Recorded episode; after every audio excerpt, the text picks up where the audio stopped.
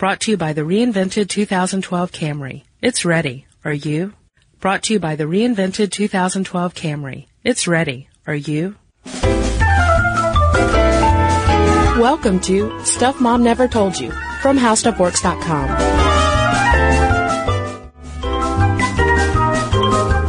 Hello and welcome to the podcast. I'm Kristen. And I'm Caroline. And today we are talking about boys' toys and girls' toys, especially because of a much beloved toy brand named Legos. Indeed. Legos has uh, has stirred up some controversy with a new line they are putting out called Lego Friends, and it is targeted 110% toward girls.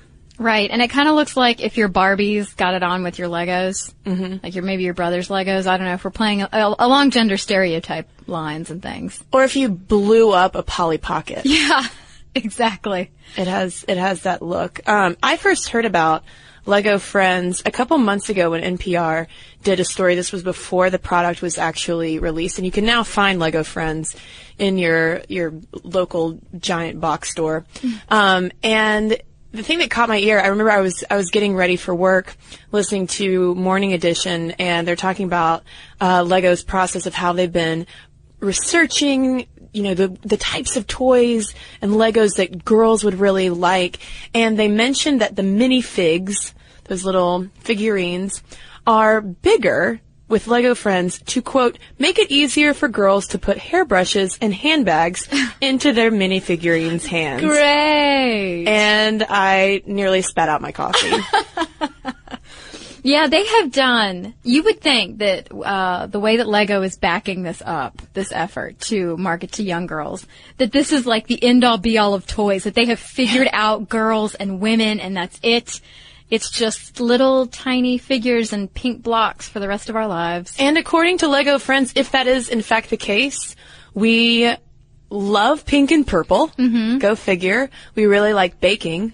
Oh yes. and we all either want to be vets or hairstylists.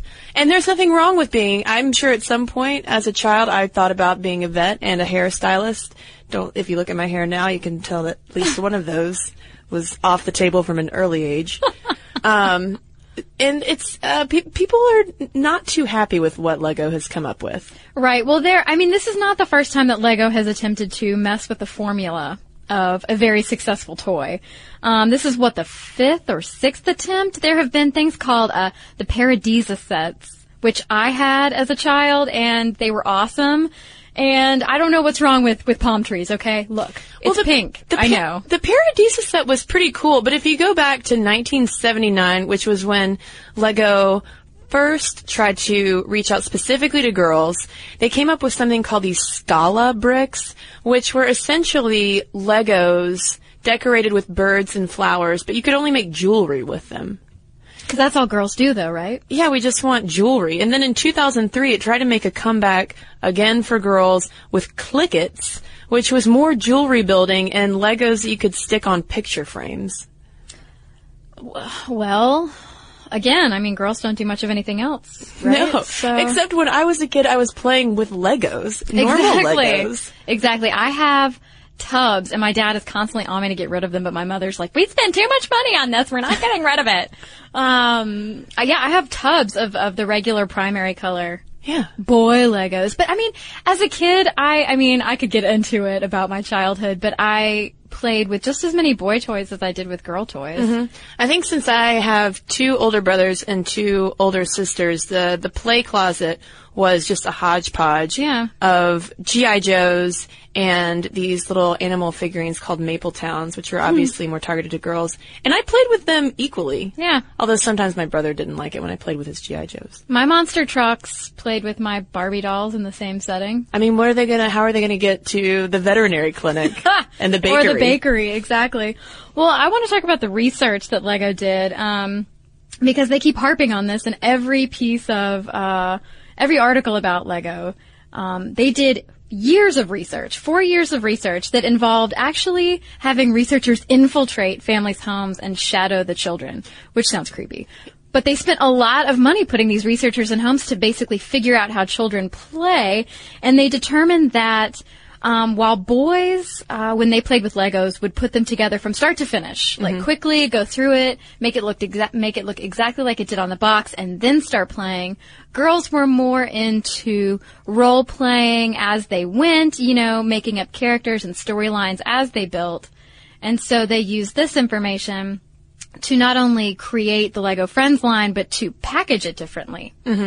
So according to this research, uh, they have packaged Lego Friends so that girls can start playing before the building is complete. And it looks like from, I haven't gotten my hands on an actual Lego Friends set, but it looks like from the commercials, there are pre-assembled houses and uh, little places in, in the village or the city. The Heart Lake, Heart Lake City? I think it's, yeah, I think it's Heart Lake City. So completely separate from the Lego City, which is where all the other people live. All the guys, I guess. It's very gender segregated, that Lego town. And we haven't mentioned just the, the general uh, stats of Heart Lake, which is predominated by, not by primary colors with normal uh, Lego towns, but it's a lot of pink, purple, and bright blue, very pastel.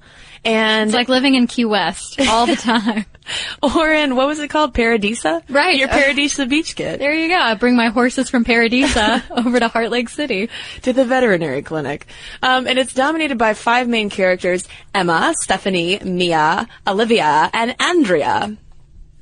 I wonder what your opinion of those characters is, Kristen. I mean, they're probably a lot of fun. Well, there is Olivia, who is the, as the writer in Wired said in his article about this, she's the proto nerd or proto geek. She has a great little um, science lab, and all of her tools are purple. But you know, maybe maybe she likes that. There are people who like purple tools. They sell them at stores. Mm-hmm. But again, all of this, this isn't Lego just pulling these gender stereotypes out of thin air. They insist that this is the result of their multi-year anthropological in-home studies. And I, I- think it's interesting to point out, though, and, and several other uh, researchers and writers have brought this point up. Is is Lego supporting existing gender divisions, or are they creating them? Because they've marketed to boys so heavily in the past, and you know, Legos definitely started out way back in the 30s and 40s, 50s as a gender neutral toy. Boys and girls were expected to play with them equally. The parents would get in on the action sometimes. But over the past couple of maybe decades, or at least the last 10 years, I would say that mar- uh, Lego marketing has really focused more strongly on boys. You know, in the ads, it's all like, oh yeah, shoot them up, create the missiles, fire the missiles, you know, build the fire truck and go save people. It also markets Legos as a father-son activity. It's something that groups of boys can do together or just alone in your room. It's pretty cool.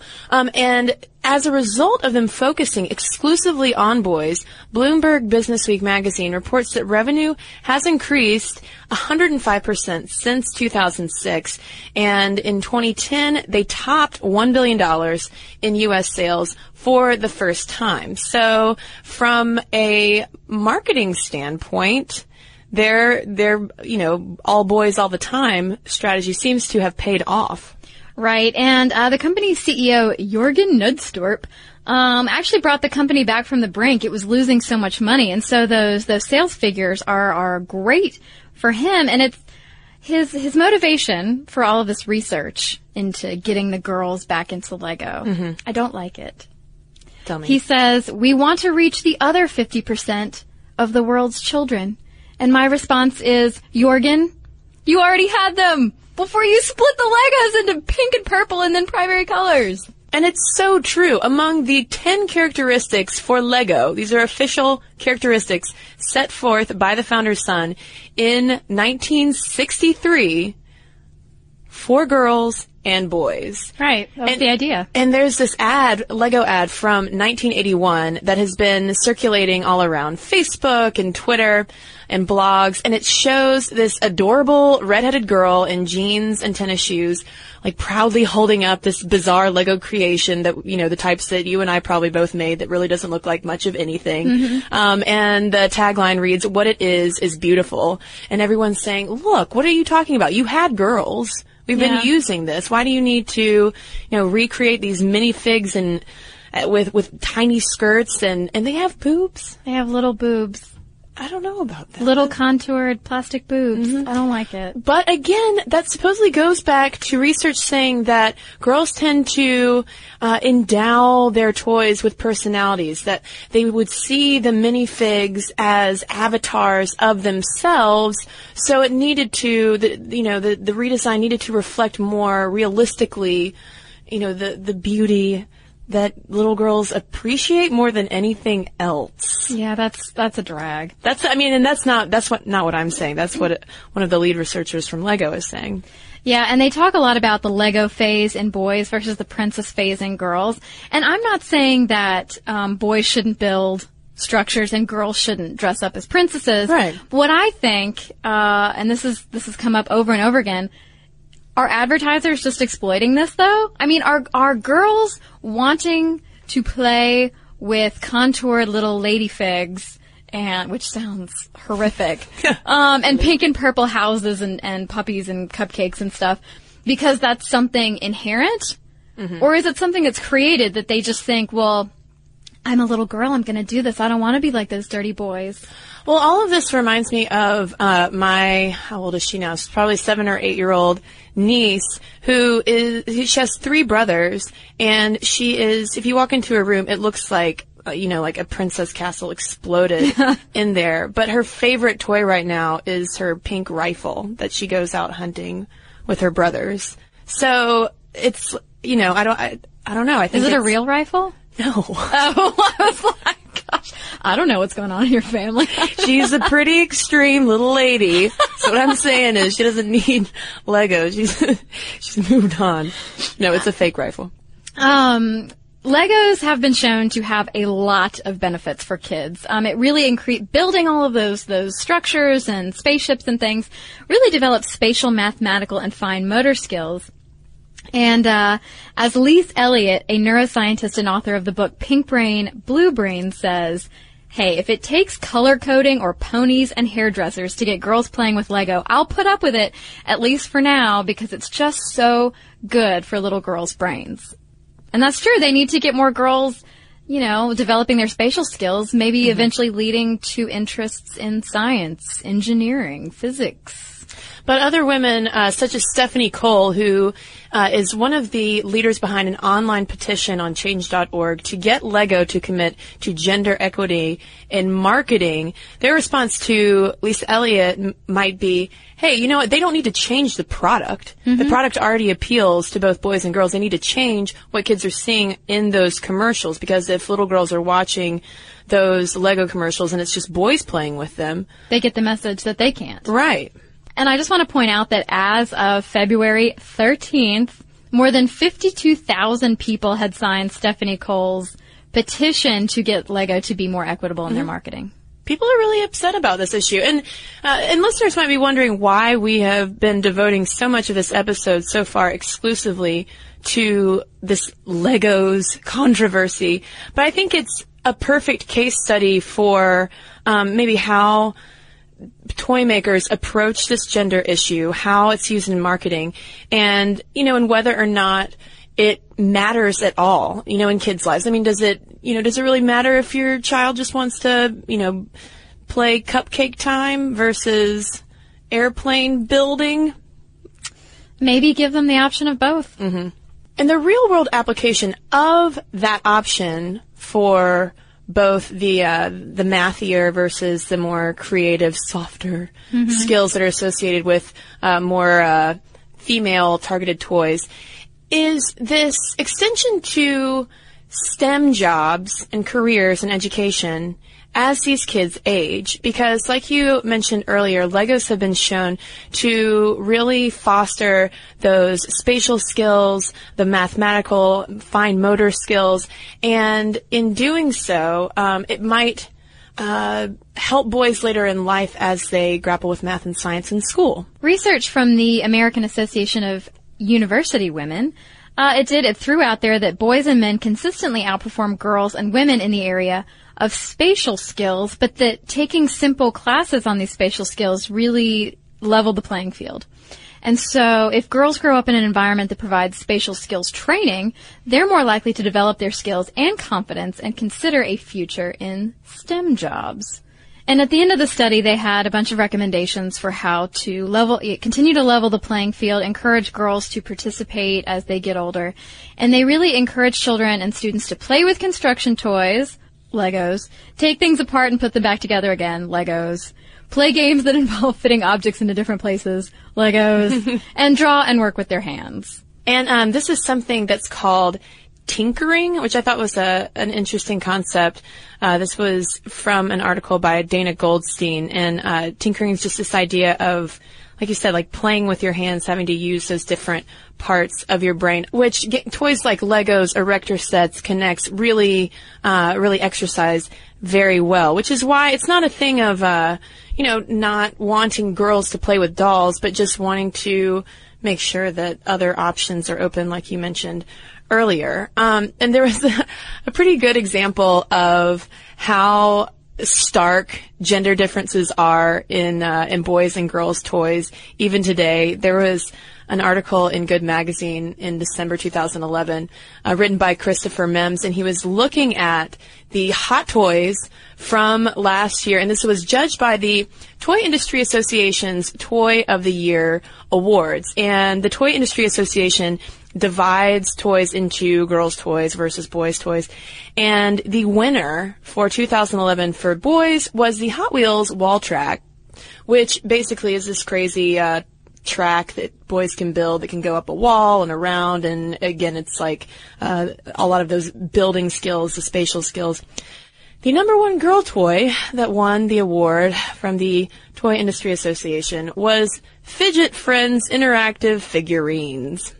And basically, it looks like a strange kind of Teletubby-ish plush squeeze it that says things like, you look fabulous. And my favorite, I live for the weekends. what a, what do little kids know about living for the weekends? I ask you that. A lot. uh, Christopher Mims wrote, It's hard not to see the extreme gender polarization of this year's best-selling children's toys as the festering rootstock of so much of the baggage men and women are forced to overcome as adults. Because it was true. If you look at all the girls' toys, it's a lot of the cooking stuff. It's bizarre, squishable figurines. You look fabulous. Yeah. And whereas the, the boys' toys are more interactive, sometimes more violent, and they look at least a little bit more fun. Yeah, the one, the one that I rolled my eyes at so hard they almost fell out of my head was Monster High. Oh. These are these are young ladies. The the figurines, the mm-hmm. dolls are are the daughters, the teen daughters of monsters. Oh, and so you know they look all pale and kind of gross like monsters do, but they're still like stretched out, almost Barbie like, and they're they're really into fashion. That's like the uh, the makeover for troll dolls. Yes, troll dolls now have a a tween set with, yes. that carry around sassy handbags. As does Strawberry Shortcake and what's the other one? Rainbow Brite. Rainbow Brite. They've all been sexualized. Their eyes have gotten bigger. Their hips have gotten curvier. Yeah. I don't understand. What's wrong with having a toy look like a a little girl, like a little round toy? Mm-hmm. Who, who, cares? like a little a little squish it. that I apparently don't like, but it's just because it says things like "I live for the weekends." But it's it's not just us picking up the, uh, us intelligent adults picking up on these gender stereotypes and these these problematic issues that arise when you change how children see toys. Children themselves are picking up on this, and mm-hmm. several studies point out that children as young as three can apply gender stereotypes and correctly, quote unquote, identify toys as being either for girls or, or boys. Both boys and girls end up showing a stronger preference for boy toys as they get older. And that sort of leads into something, you know, the whole topic of it's okay for girls to like boy related things. Right. But if boys show an interest in girl related things, they're called sissies. Well, yeah, you think about it. Girls can be tomboys, mm-hmm. but boys can't be tom girls. yeah, what's the term for? I don't know. I don't know. And not only do children from a very early age internalize those gender norms, a 2007 study published in the journal Early Childhood Education found that three-year-olds and five-year-old kids expected parents to judge their play choices based on gender roles. Even though when the parents were surveyed, they'd say, no, no, no, we're not big into gender stereotypes. Susie can play with whatever she wants or Harry can play with whatever he wants. But when you ask Susie and Harry whether or not their parents would be okay with them, you know, playing princess or hammering something, they, uh, they expected to be judged negatively if they broke those gender norms. These are children too. These are three and five year olds. Well, they they pick up on it really quickly, and, and anybody who's looked into all of this Lego business out there has probably seen the YouTube video of that adorable little girl throwing a, a fit in the mm-hmm. toy aisle because she, you know, she's basically saying, you know, why do girls have to like pink princess stuff? Boys can like it too. Girls can like superheroes and boy, you know. Well, and the thing is, we're, we've talked so much about how, uh, you know, this marketing might be harmful towards girls, but really all of this, um, these psychological studies reflect on the fact that those, the gender schemas are more rigid for boys. So we're doing a disservice to both boys and girls by, by restricting, you know, what they can and can't play with in a lot of ways. And speaking of what they can and can't play with, um, in the International Journal of Gender Science and Technology, uh, a study out of the Netherlands showed that uh, they talked to a couple of girls. um, I think it was like nine or ten girls, and the handful of girls that they interviewed felt free to play with masculine connoted games, but on the other hand. They also spent time and effort trying to justify their choices. So, you know, they were really excited to play violent video games and they thought like shoot 'em up games are really cool. But they made sure to, to say things like, oh, well, you know, I mean, I don't like it that much. And they made sure to, to depict other girls who really liked it as being weird and, and out of the ordinary. And uh, this same study that you referenced cited other studies that associated the toys that kids play with with their career preferences and spatial versus verbal abilities. So there do seem to be real world implications of the kind of toy marketing and development that is being catered to these kids. Um, and we, we do have to reference this one study that has been, it's often touted as a scientific basis for gendering toys. And this was, came out in 2008, and this was a study led by psychologist Kim Wallen at the Yerkes National Primate Research Center here in Atlanta, Georgia. And they, uh, the researchers gave toys an option of wheeled toys, such as dump trucks, and then plush dolls to a set of 11 male and 23 female rhesus monkeys.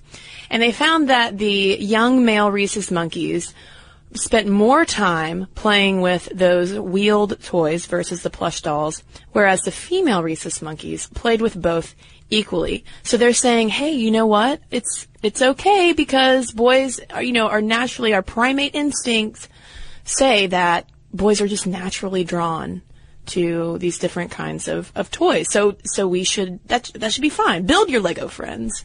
No big deal. I'm skeptical. Yeah. This eyebrow says that I'm skeptical, Kristen. A lot of people are skeptical. Yeah. But one thing that primate study did not confirm at all is this whole uh, gendering of the color wheel. And adults looking at the normal pictures of toys marketed for girls judge the toys to be feminine, passive, and uninteresting, while they judge the toys for boys to be masculine, active, and interesting. And part of this study did include Legos and talk about uh, the color of Legos and the fact that toys targeted for both boys and girls tend to be rated on the masculine side of neutral suggests that, for example, they say, pink Legos would be considered to be for girls and not for boys, but that yellow, white, orange, and red Legos would be considered for either boys or girls. So we established these these notions very early in childhood, as early as age three, and they are carried with us into adulthood. But to end things, maybe on a can we offer a positive note? Please. Because we have been we've been uh, really hammering home the the more negative side of things. But Hamleys, this is coming from uh, reported by Peggy Orenstein in the New York Times.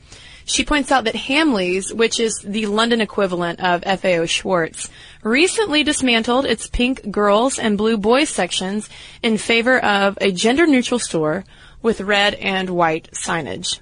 So some people are paying attention to this. Obviously, that uh, that 52,000 strong Change.org petition to Legos indicates that people are paying attention. Um, and again, this isn't an issue of saying that the girls should not want to play with dolls and princesses. I had tons of dolls and enjoyed that, you know, the the baking and the pretending that I was a horse farm owner and all, you know all of those kind of gendered uh, gender norm activities. But it's more what what these companies are promoting. Yeah, I really think that it would do quite a service to kids if maybe the marketers took the lead. Right. And I know, I know marketers and advertisers are only responding to what people say they want. So, you know, they're creating these products and marketing these products that are super pink and sparkly for girls and super violent and, you know, scary for boys. Um, or scary, I don't know. Um, but maybe if they took the lead and just tried to market and create plain gender neut, not plain, but you know, gender neutral toys that everybody could enjoy. Bring back the wooden blocks. Lincoln logs for all. Lincoln, hey, STEM, STEM jobs. Exactly. Creating things with our hands. Uh, but parents out there, curious to know what uh, you've done in terms of this whole gendered toy issue. I mean, is it something that you even think about, especially if you have little girls? It seems like this is often thought of a lot more in terms of like how it's affecting little girls rather than how it's affecting boys. So we want to hear from from folks out there and also people's own experiences mm-hmm. with toys. And when you were a child, did you stick to your your blue aisle or your pink aisle? Let us know. Momstuff at discovery.com is where you can send your letters. You can also let us know what's happening on Facebook. And we have a couple of emails here just to shift gears in a major way. We have a couple of emails here in response to our episode on vulvodynia. I've got an email here from Nancy, and she writes, I just listened to your podcast about this awful disorder, and it needs a lot of publicity. I would want to help any woman who suffers from this and gets the runaround from her doctors who tells her there's nothing wrong and look at her like she is neurotic or hysteric. I was at my wits' end until one GYN happened to read about interstitial cystitis and also vulvodynia. Uh, for six years, I'd suffered an agony, and I'm now cured. And she writes, I had it all, vestibulitis, vaginitis, and an imbalance in vaginal bacteria, a pelvic floor prolapse, and intense anxiety and weight loss from the nonstop burning torture. Some women are given Paxil, and I happen to have Xanax for anxiety, and those meds uh, do something good with the pudendal nerve, which is otherwise fired up in this disorder. I'm cured with no recurrence for about nine years, and it had come on suddenly, and like so many, I was treated for yeast infections, which this was not. Let me know how I can help. I've written to all the women's magazines to have articles on this, and few have done so. And uh, Nancy's story is like a lot that we have received from women saying, A, thanks for finally talking about this, and also their extreme frustration with getting a diagnosis. Okay, this is from Mish. I am 23 and I have had vulvodynia since I was 13. I could never use a tampon, have sex, or have a pap smear. In fact, doctors wouldn't give me full examinations because I would be in too much pain. When I was 20, I tried to have intercourse for the first time and it was painful, but I just thought it was supposed to be painful. After trying a few more times and never being able to successfully have sex, I started to seek out an answer. I went to several gynecologists who treated me for a yeast infection and repeatedly asked if I was sexually abused. Finally, I started to find the answers on the wall of a bathroom stall at UCLA. Coincidentally, during my sophomore year at UCLA, two gynecologists were conducting a study on vulvodynia and had posted flyers in the ladies' restroom. I took part in a study that involved four very painful injections in places women should never have to get injections every other week for 12 weeks. The injections had nerve blockers that were supposed to eventually train the nerves to not respond with pain and sensitivity to any stimuli. It helped, but didn't cure it entirely. I then went to a magnificent physical therapist who specializes in internal pelvic floor physical therapy. Finally, I was able to use tampons and, as of three months ago, successfully have intercourse for the first time. I still have pain and I find that intercourse is more painful at some weeks of my menstrual cycle than others. My latest gynecologist wants me to have a hymenectomy in which they cut out all or some of a woman's hymen in the hopes that it will make intercourse less painful. To say the least, vulvodynia is extremely inconvenient. I've lost and avoided relationships over it, and I think the worst part is that, like you said, The desire for sex is there, but there is no relief. On the upside, however, I've come a long way, and I have faith that if I keep seeking out experienced professionals, I will find my answer. So thanks to everybody who has written in. And again, if you have any thoughts to send our way, momstuff at discovery.com is email address you can write to us. Um, and again, you can find us on Facebook slash stuff mom never told you, on Twitter at mom stuff podcast, and you can check out the blog during the week. It's stuff mom never told you at howstuffworks.com. Be sure to check out our new video podcast, Stuff from the Future. Join How Stuff Works staff as we explore the most promising and perplexing possibilities of tomorrow. The How Stuff Works iPhone app has arrived. Download it today on iTunes. Brought to you by the reinvented 2012 Camry. It's ready. Are you? Brought to you by the reinvented 2012 Camry. It's ready. Are you?